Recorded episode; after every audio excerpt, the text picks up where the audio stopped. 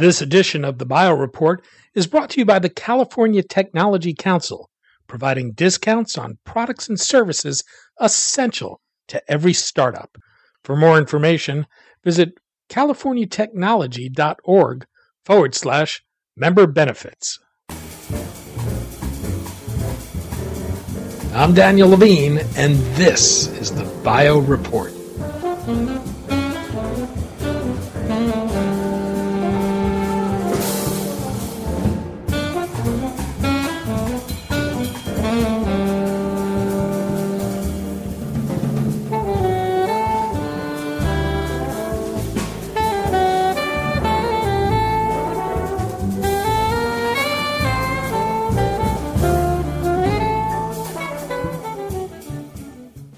The problem of counterfeit and falsified medicines is not just an economic problem for the pharmaceutical industry, but also a public health threat. TruTag Technologies is seeking to address the problem with its nanoscale technology that allows drug makers to encode information on individual doses of medication to authenticate a drug and provide details on its origin and intended markets. We spoke to Barry McDonough, Senior Vice President of Business Development for TruTag, about the technology, how it works, and how it can address a global health concern.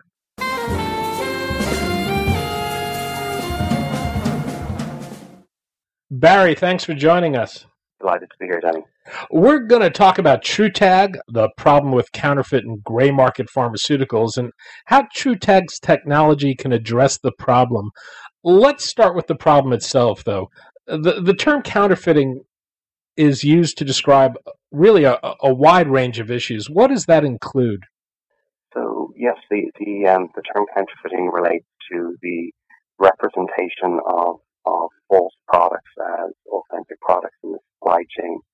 Um, usually, these products um, at at uh, best case are just placebos, so they contain no active pharmaceutical ingredients. But at worst case, they could contain anything from heavy metals to, to poison. At the same time, though, I take it there there are sometimes because of uh, an arbitrage in drug pricing that you see drugs produced for one market end up being sold in another market, and they, they may be out of date and have lost potency. Is that an issue as well? Yes, that is also an issue.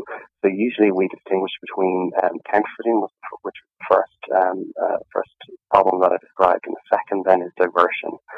So that, that arbitrage um, issue relates to diversion. So it could be a product that was meant to be sold in Europe is um, is repatriated to the U.S. market where it's sold at a higher price. Now the problem with that is that when that happens, it may not be subject to the correct storage conditions um, that are required. From a, a pharmaceutical industry point of view, how big a problem is this? So from from a counterfeiting perspective, it's very difficult to put um, to put a number on it. I've heard estimates of anywhere from 70 billion to 200 billion plus.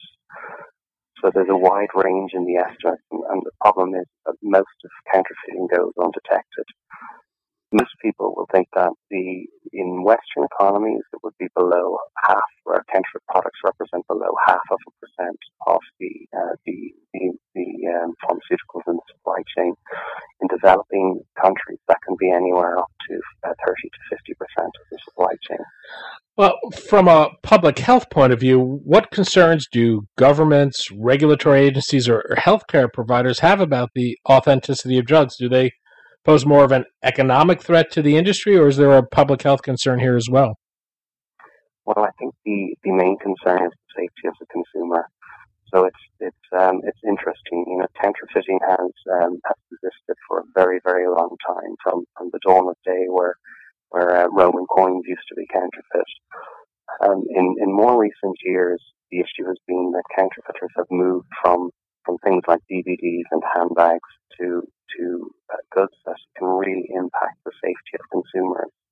So things like um, things like uh, airbags and and food stuffs and and indeed pharmaceuticals and anything then that has an impact on consumer safety is going to is going to get the attention of the regulators and that's why there's been an increasing focus on on this issue. Well, there there have been some efforts to date to provide means within the supply chain to verify the authenticity of, of pharmaceuticals. How is this generally done today, and, and how effective have these efforts been? Yeah, that's very true. So, so uh, regulatory bodies around the world have mandated uh, serialization technology, and serialization technology is where you essentially move from the the identification of a good on a batch level towards the identification of a good on a production instance level. And that that um, that that rollout is is, uh, is is taking place at the moment. The current current rollout of that serialization technology. Unfortunately, what happens is is when when anything's mandated, a government has to account mandate a proprietary technology. It has to has to uh, mandate an open technology so that a lot of um, a lot of different vendors are able to um, to uh, implement that technology. Now the problem with that is while serialization track and trace is absolutely a big step forward, it, it, it's very easy to replicate um, a serial number you can crack the, the serialization code sequentially or, you know, on an individual basis, you can scan a serial number and then just reproduce it. And then if somebody goes to authenticate it in the supply chain, it's, it's, um, it, it can be then authenticated as a genuine product. So it's, it's a great step forward that they've taken, but it's by no means perfect. Well, let's talk about TruTag's approach, which doesn't seek to authenticate drugs through packaging, but embeds information contained on the drug itself by using microtags incorporated to a drug's coding. Can, can you explain how it works? Yes, yes. I, I would I would describe TruTag as, as the gold standard in terms of um, in product security. So TruTags are essentially nanoporous silicon dioxide. And um, nanopore silicon dioxide or porous silicon dioxide is an, is, is a, an excipient that's been found in in foods and pharmaceuticals or has been used as an excipient uh, in foods and pharmaceuticals for a very, very long time. So it's it's not a new material. It's it's been used as sort of an, an anticoagulant uh, agent in, in food and pharmaceutical production for decades. It, it, works by uh, preventing clumping of materials. So what we do is we take this material and this porous uh, silicon dioxide, and we, we essentially we etch uh, a lattice structure into the material. So we take something that's already in food and uh, pharmaceuticals, but the difference being is that we etch this lattice structure into it. Think of it really as a, as a honeycomb structure. And then we shine light at uh, shine light in a, in a, in a proprietary Im- imager that we have on that honeycomb structure. And as that light shines on that, it reflects that light back at a particular spectral index. And that is really how our technology works. So we have a lock and we have a key. The, the lock are these tags, these, um, these microscopic tags that we manufacture with um, with a custom code um, on them. And then the key then is the imager that we use that shines light on those co- on those tags and then uh, then decodes the spectral index that comes back from them. And, and what type of information can you actually encode on a, a pill that way? Um, we can encode anything. Essentially, the way to think about the, the tags are they're, they're an edible optical memory. So it's a, an edible barcode. So the, the information that we link to that tag can be anything it could be from what, what the product is, where it was manufactured, the time that it was manufactured, the country that it was meant to be in, uh, or even something as, as, as, widespread as prescribing information for, for, a patient. And how easily can that encoded information be read? How how expensive or portable is the equipment you'll need to, to read it? So the technology that we use today is, is uh, designed for uh, B2B authentication which means only be the customer or uh, or stakeholders in the supply chain that are designated by the customer to authenticate the technology. So pharmacies or hospitals or distributors. We do have on our roadmap the um, the, the the next stage of our our reader development is to migrate this technology into a cell phone. So so you know that is uh, that is conceptually where we we want to go to. And when that becomes a reality, you can then see uh, a scenario where anyone in the supply chain or anyone, any customer can authenticate a, a tag, uh, a pharmaceutical pill, or tags in a pharmaceutical pill in, um, in, in the market. And the material you're using today to, to encode, this is actually used to coat drugs already today? It, it's used as an excipient in in in, um, in in drugs today already. Yeah, so it's already present. So from a from a, an FDA perspective, the material is classified as GRAS, which means it's generally recognized as safe. And um, as long as there isn't more than two percent of, of um, the silicon dioxide in a pharmaceutical pill by weight, it, um, it, absolutely no concern. And the you know from our perspective, the, the amount that we add is about 0.01%. So we're not a, we don't add our tags in, in large amounts. Our, our, tags are, are microscopic. They're they're anywhere between fifty to hundred microns. What does a manufacturer need to incorporate it into its manufacturing process? Yeah, that's a great question. Whenever anyone is looking to add a security feature to to a, a product, one of the biggest costs is the requirement to re-engineer a business process to incorporate the tag into into a, tag or whatever the feature is in, into their product. What we've looked to do within the pharmaceutical um, space is make it very easy for our, our, our customers. We actually go into the coating, either the base coating or the over coating of of, um, of, of the pill.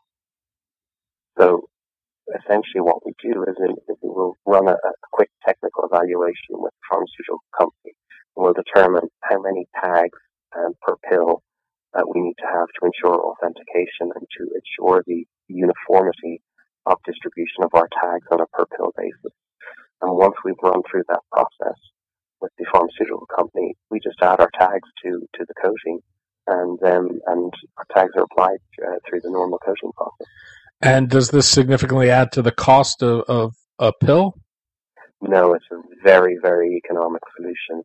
Um, you know, typically we're we're looking at a fraction of a cent on a per pill basis. Are there regulatory issues you need to go through to incorporate these nano tags into the manufacturing process? Uh, you, you, mentioned that, that FDA recognizes these as generally safe, but is there any kind of clearance a, a drug maker would go through if they wanted to incorporate this? Yes, yes. So there's um, there's guidelines issued, um, uh, PCID guidelines issued by the FBI. So the PCID is physical chemical identifier, and um, they've they've laid out the steps that are required uh, by any uh, manufacturer to to utilize identifiers on a on a product. Because ours um, because our technology is, is in the category, the minimal potential risk category, and that's because it's already classified as GRAS and because it has no, in, it's in the, it's used in the code the outer release section of the pill. And what that means is that uh, pharmaceutical manufacturers they just have to um, to add a, a, small annual reportable change, um, and that's the only uh, the only um, the uh, change that they have to do. Oh, were you actually in terms of putting this into the marketplace? Um, this uh, this this this quarter will actually be our first uh, first product will be in, in the supply chain with our tags. It's actually a nutraceutical rather than a pharmaceutical, um, and um, we will be in the know, we'll be in the market in, in Q3. We have another customer coming on. Our first pharmaceutical customer will be coming online in 2018, and we have several other customers who are um, engaging in technical evaluations at the moment of uh, that, that, initial early stage trial to determine how many tags uh, need to be applied per, per pill. So we're we're we're uh, we're starting to see um, adoption in the market. You know, usually um, the the the, uh, the the pharmaceutical market can be a little bit uh, little bit slow to adopt new technologies, and, and rightly so because um, you know anything that is, is, is going into a patient uh, ingested by patients has to be uh, rigorous trials done on it. But we've got to a point now where we're starting to see this adoption. We see their competitors putting the gold standard of, of technology onto their their um, their pharmaceutical pills. They, they look to follow suit. Nobody wants to be the first, but um, now that we've overcome that, uh, that, that's a, a challenge um, we're starting to see good adoption now. And, as you look uh, uh across markets here, where do you see the biggest opportunity for, for this technology? Um, the, the the application of our tags is uh, is essentially endless. It's, um, we, we can put it on anything from um, from a, a, piece of art to a, an orange, and it really depends on, on where the problem lies. And um, you know, so we're we very much focus today with two areas of application. We focus on pharmaceutical nutraceuticals as one category, and on uh, secure labels as another. So we actually look to augment some of the the efforts that are being done on serialization to put an added layer of security into packaging well, as well. So we talked about largely talked about pills, but does this have an application in biologics as well? Um, it, it. Typically on biologics, we'd be looking to to actually mark vials in which uh, uh, or the packaging in which they're stored. Um, you know, rather than because there's there's not an easy application uh, process for biologics, but typically we would we would we would go um, on an adhesive on on a vial. So I imagine to to the naked eye, this would be virtually undetectable. It is indeed, yeah. It's it's a, it's a covert technology. So the, the, the tags, as I mentioned earlier, are they're they're clear um, in color and they're they're about fifty to a, to hundred microns in size. So they're smaller than a particle of, of dust we talked about this as a, a, as an authentication technology, but it's quite interesting in that this may have other significant applications within the pharmaceutical industry, namely with drug delivery. C- can you explain yeah. where you are in terms of using it for that and how how it can benefit drug delivery?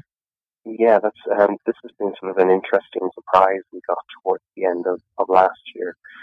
Um, as, as, I mentioned earlier on, the, the, our technology works by essentially etching uh, a honeycomb structure into the surface of our tags. And we leave that empty.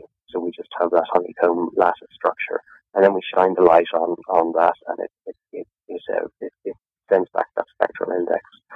What we have found is, is um, we were approached by a biotechnology company last year um, and they've asked us to work with them on on rather than leaving that honeycomb as those pores empty or empty, we're essentially filling those with active pharmaceutical ingredients. And then we're taking the tags themselves and injecting them into the body.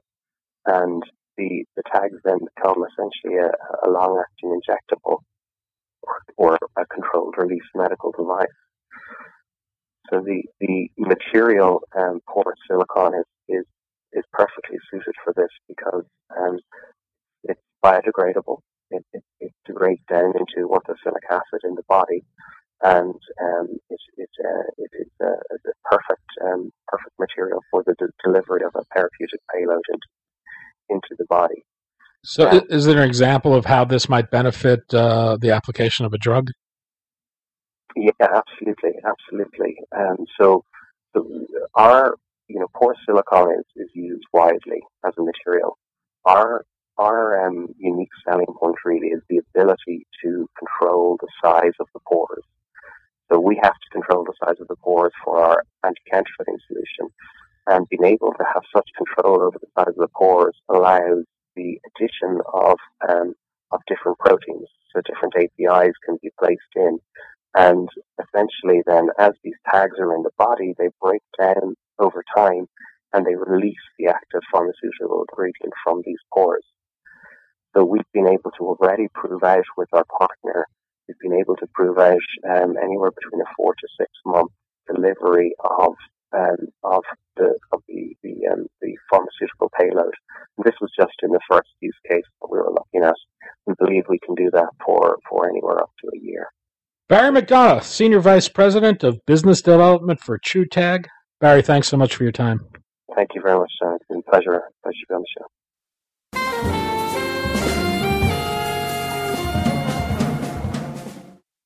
Thanks for listening. The Bio Report is a production of the Levine Media Group.